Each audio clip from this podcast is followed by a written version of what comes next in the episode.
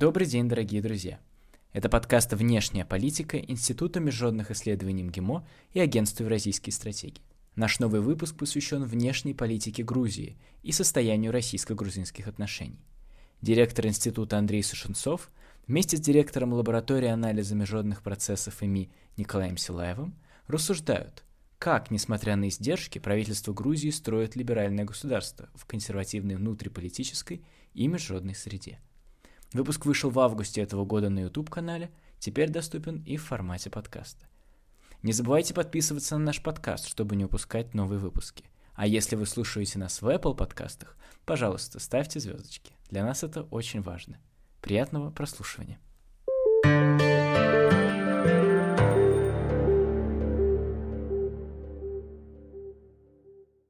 Привет, друзья! Наш сегодняшний выпуск посвящен внешней политике Грузии. Страна, которая празднует 30-летие своей независимости и, как мы э, полагаем, является экспериментом. Вообще любое государство является экспериментом, а на постсоветском пространстве после распада Советского Союза Таких экспериментов очень много. Каждый из них дал свою версию внешнеполитической стратегии. Какие-то оказались более успешными, какие-то привели к результатам, э, которые нельзя назвать успешными. Грузия интересный пример во многих из этих обстоятельств. И сегодня мы обсудим ее пример с одним из ведущих специалистов по Грузии Николаем Юрьевичем Силаевым, руководителем лаборатории анализа международных процессов Института международных исследований ГИМО. Николай, спасибо вам большое за эту возможность. И хотел вам задать первый вопрос. Грузия чаще всего в новостях э, на русском языке, новостях в России появляется в связи с очередным этапом внутриполитической дестабилизации. И часто это происходит по каким-то э, в связи с какими-то обстоятельствами, которые здесь, в России, многим кажутся надуманными, второстепенными. Вот мы помним э, крупный довольно такой кризис, основанный, видимо, на провокации в связи с э, визитом несколько лет назад э, делегации российских парламентариев, и это практически привело к правительственному кризису в стране. Сейчас вот такой циклический кризис, связанный с ежегодным проведением парада Э, Прайда, значит, в поддержку сексуальных меньшинств в Тбилиси. И это каждый год практически приводит к столкновениям полиции, э, общественных э, движений и настроенных консервативных граждан. Мы видели довольно такую продолжительную чехарду разных грузинских премьер-министров. В определенный момент уже стали многие журналисты путаться в фамилиях, но в конечном счете это вот симптомы того, что в Грузии как минимум очень бурная внутриполитическая жизнь.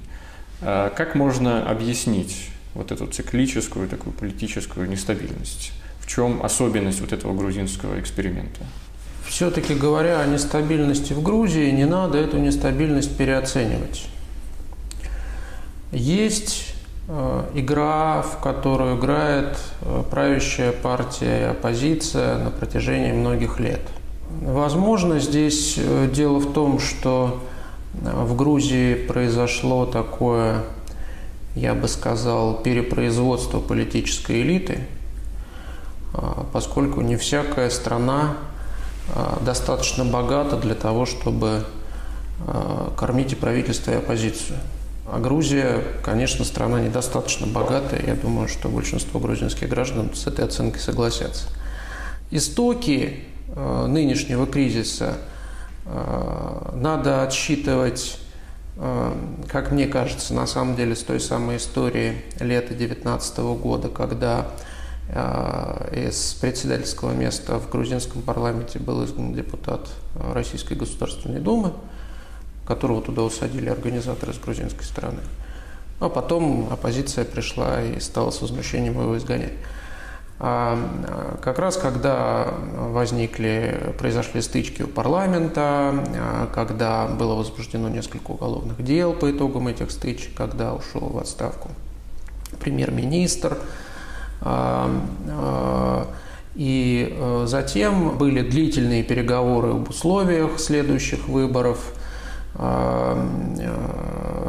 правящая партия давала какие-то обещания, потом их не выполняла, оппозиция возмущалась. Наконец, выборы прошли в октябре прошлого года, однако оппозиция не стала брать депутатские мандаты. и настаивал на том, что выборы сфальсифицированы, хотя все европейские институты, начиная с ОБСЕ, указывали на их вполне пристойное качество этих выборов просто на хорошее качество этих выборов. Переговоры между властями и оппозицией шли при посредничестве Европейского Союза. Наконец было заключено некое соглашение. По этому соглашению оппозиция получила целый ряд значительных преимуществ. А, но а, беда а, грузинской оппозиции, нынешней грузинской оппозиции, ядром которой, естественно, является единое национальное движение – партия, которая ассоциируется с э, Михаилом Саакашвили, бывшим президентом. Так вот, Единое национальное движение, по всей видимости, ни при каких раскладах не может прийти к власти. Поскольку голосуют за них недостаточно для того, чтобы они пришли к власти в результате выборов, а расширить свою базу поддержки они не могут, потому что слишком велик антирейтинг. А, и Поэтому э, они нуждаются в кризисах для того, чтобы э, создавать себе условия прихода к, для, для прихода к власти. И что самое главное, создавать условия, при которых э, правительство Грузии теряет поддержку и теряет одобрение со стороны западных наблюдателей, европейских и американских. И с этой точки зрения тема э, ЛГБТ и тема э, гей-парада в Тбилиси, разогнанного э, грузинскими консерваторами, эта тема совершенно идеальная. Потому что от этой темы европейские и американские наблюдатели отмахнуться не могут. Они должны как-то реагировать. Поскольку Вашингтонский избирательный округ играет ключевую роль в грузинской электоральной системе, то э, вся эта машина и работает. До тех пор, пока можно э, в общем, на ровном месте устраивать политические кризисы, оппозиция, которая другими способами не может, никакими конвенциональными способами не может прийти к власти, она, конечно, их будет создавать. Как можно описать сейчас отношения Соединенных Штатов и Грузии? Какое место Грузия занимает среди американских интересов? Есть ли какие-то ощутимые преимущества, которые Грузия получает от своей такой односторонней зависимости от Соединенных Штатов? Это ведь был осознанный выбор, а, ну, в чем-то, видимо, в отсутствии альтернатив, российский, э, там, пророссийский курс заблокирован. Э, мы видим, что электорально силы, которые его пытаются продвигать, они э, мало имеют шансов на успех. В конечном счете этот осознанный выбор, который элиты сделали в пользу такой односторонней зависимости от США, он, вероятно, должен им что-то давать. Вот что это? А, я думаю, что в отличие от большинства российских наблюдателей, я полагаю, что этот выбор вполне рациональный и с точки зрения Грузии он э, и на сегодняшний момент тоже вполне оправдан. Что важно подчеркнуть, я считаю, что оценивая это, важно смотреть не глазами России, а глазами Грузии. В глазах Грузии это выглядит примерно следующим образом. Во-первых, э, ориентация на Запад – а, на Евросоюз и на США, ну, тут порядок может быть разным, принесла Грузии совершенно очевидные дивиденды в виде действительно успешных реформ. Причем я сейчас имею в виду не реформы Михаила Саакашвили. На самом деле настоящие реформы начались в Грузии после того, как Михаил Саакашвили власть потерял. Судебная реформа проведена была после, до этого никакой судебной реформы не было было просто, а, была кадровая чистка судейского корпуса, но это не есть судебная реформа. А муниципальная реформа а, была проведена после Саакашвили. Действительно, демократическая муниципальная реформа. Реформа государственной гражданской службы была начата после Михаила Саакашвили. И вот она сейчас продолжается. Там разные ее этапы вступают в силу в разные, в разные моменты времени. И Грузия на самом деле из э, постсоветских стран, если не считать Прибалтики, она самая успешная в том, что касается повышения качества государственного управления. В рейтинге государственного управления э, Всемирного банка Грузия по некоторым параметрам э, находится там же, где Венгрия или Италия. Это очень хороший результат для постсоветской страны, настолько бедной, настолько Грузия. Ничего подобного мы не увидим ни на Украине, ни в Молдове, которые тоже активные участники а, Восточного партнерства. Кроме того, Грузия ведь не воспринимает свои отношения с Соединенными Штатами как зависимость. Не воспринимают это как э, дружбу со старшим и более могущественным партнером. И Грузия получает э, внимание Соединенных Штатов, да, не такое масштабное, на какое он, возможно, рассчитывал, но все-таки Соединенные Штаты раз в год тащат, тащат свою бронетехнику из Румынии в Грузию для проведения учений. Понятно, что это а, такой а, очень серьезный сигнал, и понятно тоже кому, это сигнал нам. С точки зрения Грузии это усиливает ее безопасность. А, так что э, в Грузии не считают это историей неудачи.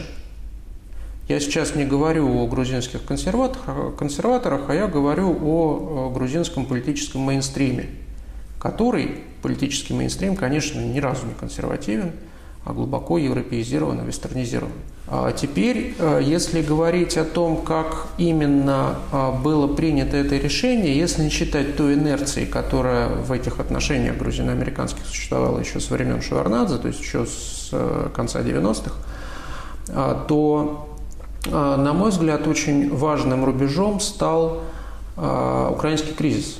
Потому что а, как раз до украинского кризиса, после 2012 года, началась постепенная нормализация российско-грузинских отношений.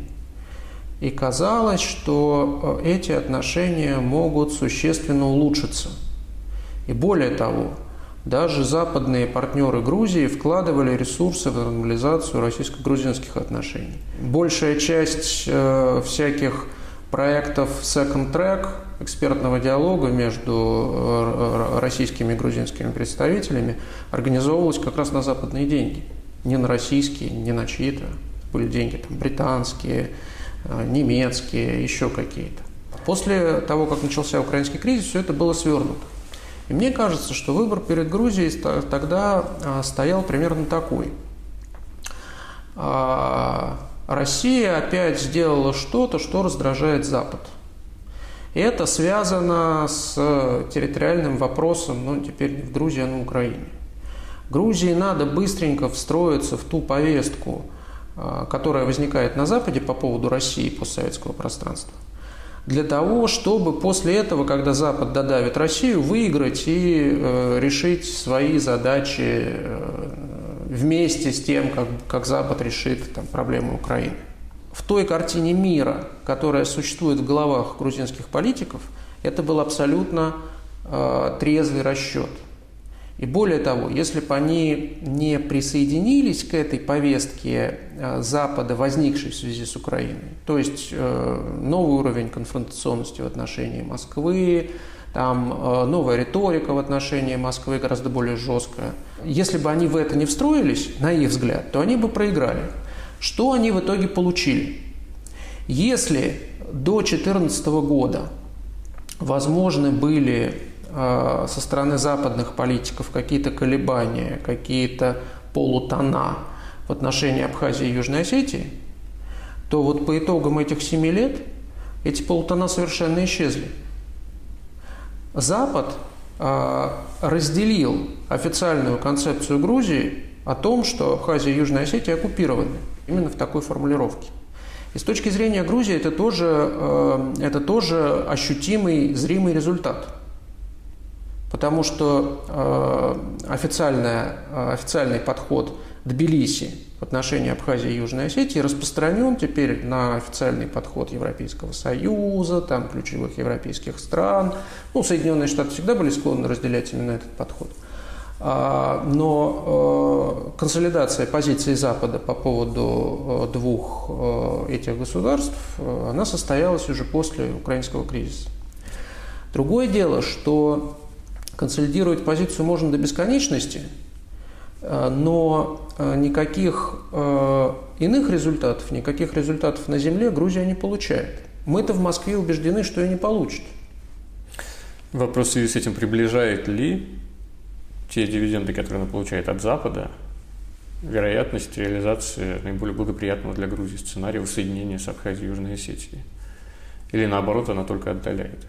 Я думаю, что отдаляет, потому что сейчас э, линия раскола между Россией и Западом, линия мне не хочется говорить разграничения, да, можно сказать, линия соприкосновения военных машин России и НАТО проходит по бывшим административным границам а, Абхазской, автоном... Абхазской ССР и Юго-Остинской автономной области. Если Грузия этого хотела, то у нее это есть. Если постараться весь комплекс проблем в российско-грузинских отношениях изложить коротко, в чем состоит основной тупик – в этих двусторонних отношениях. Как выглядят приоритеты двух стран в отношении друг друга и в чем здесь есть э, несоответствие? Очевидно, что первое э, – это Абхазия и Южная Осетия. Э, нет грузинских политиков, которые рискнули бы вслух признать, что это отрезанный ломоть, и они не вернутся. Россия, в свою очередь, не будет пересматривать решение о признании их независимости. И это будет препятствием э, на обозримые э, предстоящие десятилетия. А другое дело, что на самом деле даже имея э, такой спор, спор о статусе территории, можно поддерживать рабочие, рабочие отношения. А, и вот поддержанию рабочих отношений препятствует а, как мне кажется, а, тот выбор, который Грузия сделала в 2014 году. То есть выбор в пользу наиболее конфронтационного сценария отношений с Россией. Как мне это сейчас представляется, нам в Грузии только что вот войну не объявили. А все остальное, пожалуйста, дипломатические отношения разорваны. Парламентская делегация, которая туда приезжает, подвергается нападению – там э, несчастный телеведущий Познер, который приехал туда поесть хинкали, тоже подвергается нападению, потому что нечего тут есть оккупантам хинкали. Общественная атмосфера в Грузии по поводу России крайне враждебная. Крайне враждебная. Я говорю о политической атмосфере. Понятно, что если вдруг туда каким-то образом попадает российский турист через Белоруссию или еще каким-то путем, э, если он не Познер, а, то его ласково встретят. Но никто никогда не может сказать наверняка, что повернется, как, вот, э, как э, сложатся там нейронные связи в мозгу э, грузинских политиков и как отреагируют на частный визит. Ну, это иногда бывает даже комично. Вот сейчас там все следили, как в Грузию приезжал Лев Лещенко. Но вроде обошлось вроде у него все нормально, поел хинкали, там как-то нейронные связи не сошлись в сторону погрома. Да, это, конечно, такой рискованный аттракцион каждый раз. Эм, и жаль, что так обстоятельства эти выглядят. Э, значит, интерес Грузии к Абхазии и Осетии очевиден. Накануне украинского кризиса, 10 лет назад, уже практически в 2011-2012 году, российские руководители э, и Владимир Путин, Дмитрий Медведев, в тот момент президент, Э, они вслух несколько раз произносили формулу э, в отношении э, наших сложностей с Грузией, которая не нашла отклика у грузинских элит. И эта формула звучала таким образом, что если три кавказские государства, Грузия, Абхазия Осетия, в один момент сами договорятся и решат, что они должны строить совместное будущее, то Россия не будет этому препятствовать. Это подразумевало, что этот процесс должен происходить при участии России, при ее гарантиях военных, политических, экономических, что это может быть э, шагом для разблокирования вот этого политического тупика. Но понятно, что это не может быть одномоментный процесс, это будет длинная, э, может быть, многолетняя, десятилетняя, двухдесятилетняя история.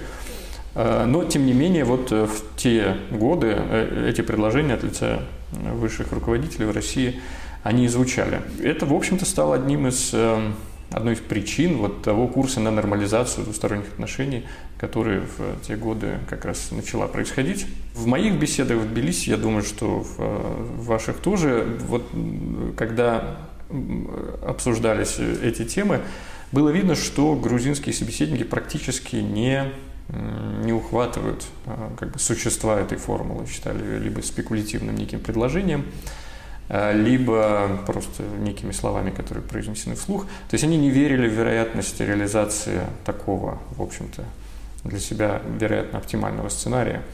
А, и вот э, дело далеко не продвинулось. С тех пор э, российское руководство никогда к этой формуле больше публично не возвращалось. Грузия, в общем, после крушения этого курса на нормализацию преимущественно в негативном ключе присутствует в информационном поле.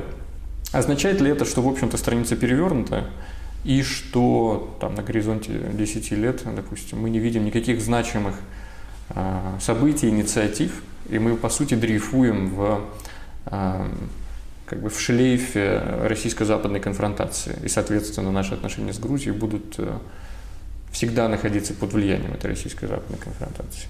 Мне кажется, что здесь сразу несколько вопросов.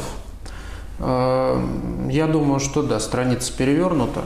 Мне неизвестно, что сейчас э, в Кремле думают о каких-то перспективах. Конечно, фраза тогда была сказана и повторена э, достаточно обтекаемая, достаточно в общем виде. Но, э, в общем, да, можно было домыслить, что при условиях там, конструктивного диалога из Москвы, из Тбилиси, там можно можно обсуждать разные вопросы, э, в том числе и в какой-то момент э, пригласить за стол переговоров э, Сухуман. Но я не думаю, что за этой фразой стояла какая-то определенная последовательность действий. Это была, было выражение готовности обсуждать любые вопросы, в том числе и вопросы сложные. А, трагедия Э, постсоветского либерализма заключается в том, что он в какой-то момент стал ассоциировать политические и прочие свободы и ценность свободы э, с враждебностью по отношению к России. И в этом смысле э, грузинским либералам сейчас очень непросто обсуждать Абхазию и Южную Осетию. Они им говорят, слушайте, товарищи, мы вас, вот вас зовем разделить с нами ценность свободы. Окей, а почему нужно ценность свободы разделять обязательно в границах бывшей Грузинской ССР, а не в качестве независимого государства? А, с другой стороны, у Грузии есть, у грузинского политического класса есть очень стойкое убеждение, что любое сближение с Россией означает, и любая договоренность с Россией означает подрыв свободы в Грузии. Как одно с другим связано, я не понимаю, и лучше это спрашивать не у меня. Но такая убежденность есть. И, соответственно, а, тема а, Абхазии и Южной Осетии тоже считается такой приманкой, которую Россия бросает Грузии для того, чтобы ее опутать своими сетями и лишить той самой свободы, которую Грузия добилась за эти постсоветские, за эти постсоветские десятилетия. А это я описываю, как, бы, как я вижу логику грузинских политиков. Поэтому такое есть устойчивое требование. Мы должны разговаривать с Россией только при э, участии наших европейских и американских друзей. Вот если европейские и американские друзья в этом участвуют, то нам можно разговаривать. А ходить без мам на свидание нельзя. Если посмотреть на факторы, которые оказывают влияние на Россию, на Грузию, на Кавказе, но вот в это уравнение наших двусторонних отношений не попадают. Турция активный и такой наступательный игрок, себя очень сильно проявляет не только а, в Сирии на Ближнем Востоке, имеет неурегулированные а, проблемы со всеми своими соседями, включая союзников по НАТО, Грецию, Кипр, Сирия, Северный Ирак, а, теперь а, Карабах. Как смотрят на турецкий фактор э, грузинские элиты? Считают ли они его отдельным от э, общезападного вектора? Включается ли как-то Турция в вот, вот, внешнеполитическое уравнение? А здесь, кстати, есть много общего с Россией, хотя, конечно, не все. Потому что, с одной стороны, Турция – это ключевой экономический партнер, один из ключевых экономических партнеров, как и Россия. Но при этом Турция – объект страхов, и Турция – объект опасений. Особенно для грузинских консерваторов, которые убеждены, что Турция готова вот-вот отобрать у Грузии Аджарию – и вообще ведет свою экспансию, в том числе связанную с распространением ислама, и все это подрывает грузинскую самобытность. С другой стороны, конечно, влияние Турции велико в Грузии, и авторитет Турции велик – в том числе благодаря образовательным программам, благодаря всякому сотрудничеству по линии НАТО и прочему. Если говорить в целом, то отношение к Турции довольно противоречивое. Внешняя политика Грузии и безопасность Грузии сейчас очень тесно увязана а, с евроатлантическими институтами. Если есть институты, которые поддерживают мир и защищают слабых, то Грузия довольна, потому что она внутри этих институтов, и она слабый, которого должны защищать. А то, что сделали Турция и Азербайджан в Карабахе а, осенью прошлого года, это что-то прямо противоположное, потому что они осуществили право сильного. А Грузия не чувствует себя той страной, которая способна осуществить право сильного. В целом вся эта ситуация скорее вызывает тревогу. Ведь Грузия не случайно не отреагировала на предложение Эрдогана а, организовать шестисторонний диалог на Кавказе. То есть э, Турция, Россия, Иран, э, Грузия, Азербайджан, Армения. Именно потому, что это э, размывает вот эту евроатлантическую, евроатлантическую ориентацию, евроатлантический курс Грузии. И как бы Грузия отказывается от западного зонтика, или, по крайней мере, ставит его под сомнение, выбирает зонтик Эрдогана. А зонтик Эрдогана она выбирать не хочет на самом деле, несмотря на все, несмотря на очень тесное сотрудничество, несмотря на всю дружбу и а, весь диалог, который существует э, с Турцией.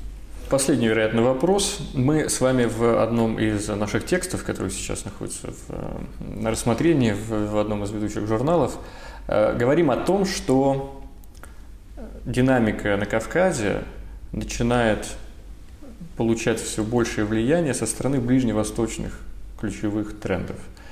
И 30 лет после распада Советского Союза это пространство все меньше можно характеризовать как постсоветское. Его можно в значительной степени характеризовать как э, нео-ближневосточное. Пространство, которое начинает гораздо больше или в значительной степени испытывать э, такие э, веяния и переливы, как процессов, связанных там, с экономическим обменом, и процессы, связанные с безопасностью. Видно, что самостоятельный поиск кавказскими государствами своего места и стремление дистанцироваться от России, оно создает место для вот этих новых ближневосточных э, тенденций и процессов. И Грузия в этом смысле интересный и особый довольно пример того, как страна ищет свое место в э, этой сложной все более истернизирующейся среде. Будет ли эффективна вот эта стратегия вестернизации в среде, которая становится все более подвержена влиянию восточных трендов и истернизируется? Любой регион – это социальный конструкт. Когда мы говорим о Ближнем Востоке, мы тоже э, конструируем этот регион. Когда мы говорим об эстернизации, мы э, этой метафорой описываем какие-то процессы, которые, на наш взгляд, проходят в этом регионе. С этой точки зрения, э, ну, вы можете параллельно играть и в эстернизацию, и в вестернизацию. Как Азербайджан при всем своем союзе с Турцией на протяжении очень долгого времени играл очень активную роль в структурах Совета Европы. Это закончилось большим коррупционным скандалом, но это было. Вот мы начали э, этот, э, этот разговор э, с метафоры государства как государственности, как эксперимента. С этой точки зрения, да, Грузия предпринимает интересный, трудоемкий эксперимент по превращению себя из страны закавказской в страну восточноевропейскую, страну Юго-Восточной Европы. А, то есть пытается как бы символически перебраться на другой берег Черного моря. Мне кажется, что э, дело не только в магистральном направлении этого процесса, эстернизация или вестернизация, а дело в том, что э, мир становится все более фрагментарным и все более разнообразным. И э, такого рода тенденции, такого рода проекты, такого рода конструкты э, все чаще переплетаются.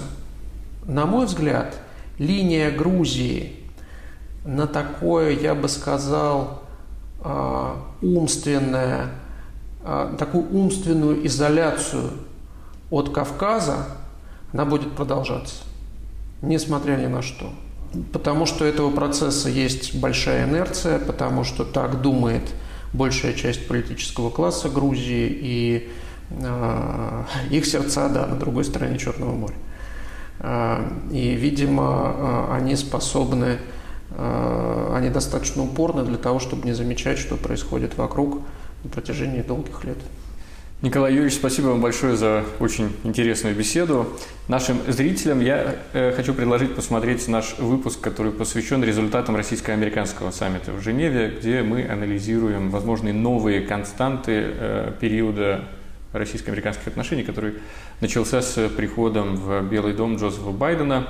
Неизбежно это будет оказывать влияние и на российско-грузинские отношения, которые являются производной от отношений России с Соединенными Штатами, если процесс стабилизации отношений между Россией и США, он действительно будет иметь э, продолжительную динамику, то он даст свой эффект и на российско-грузинские отношения.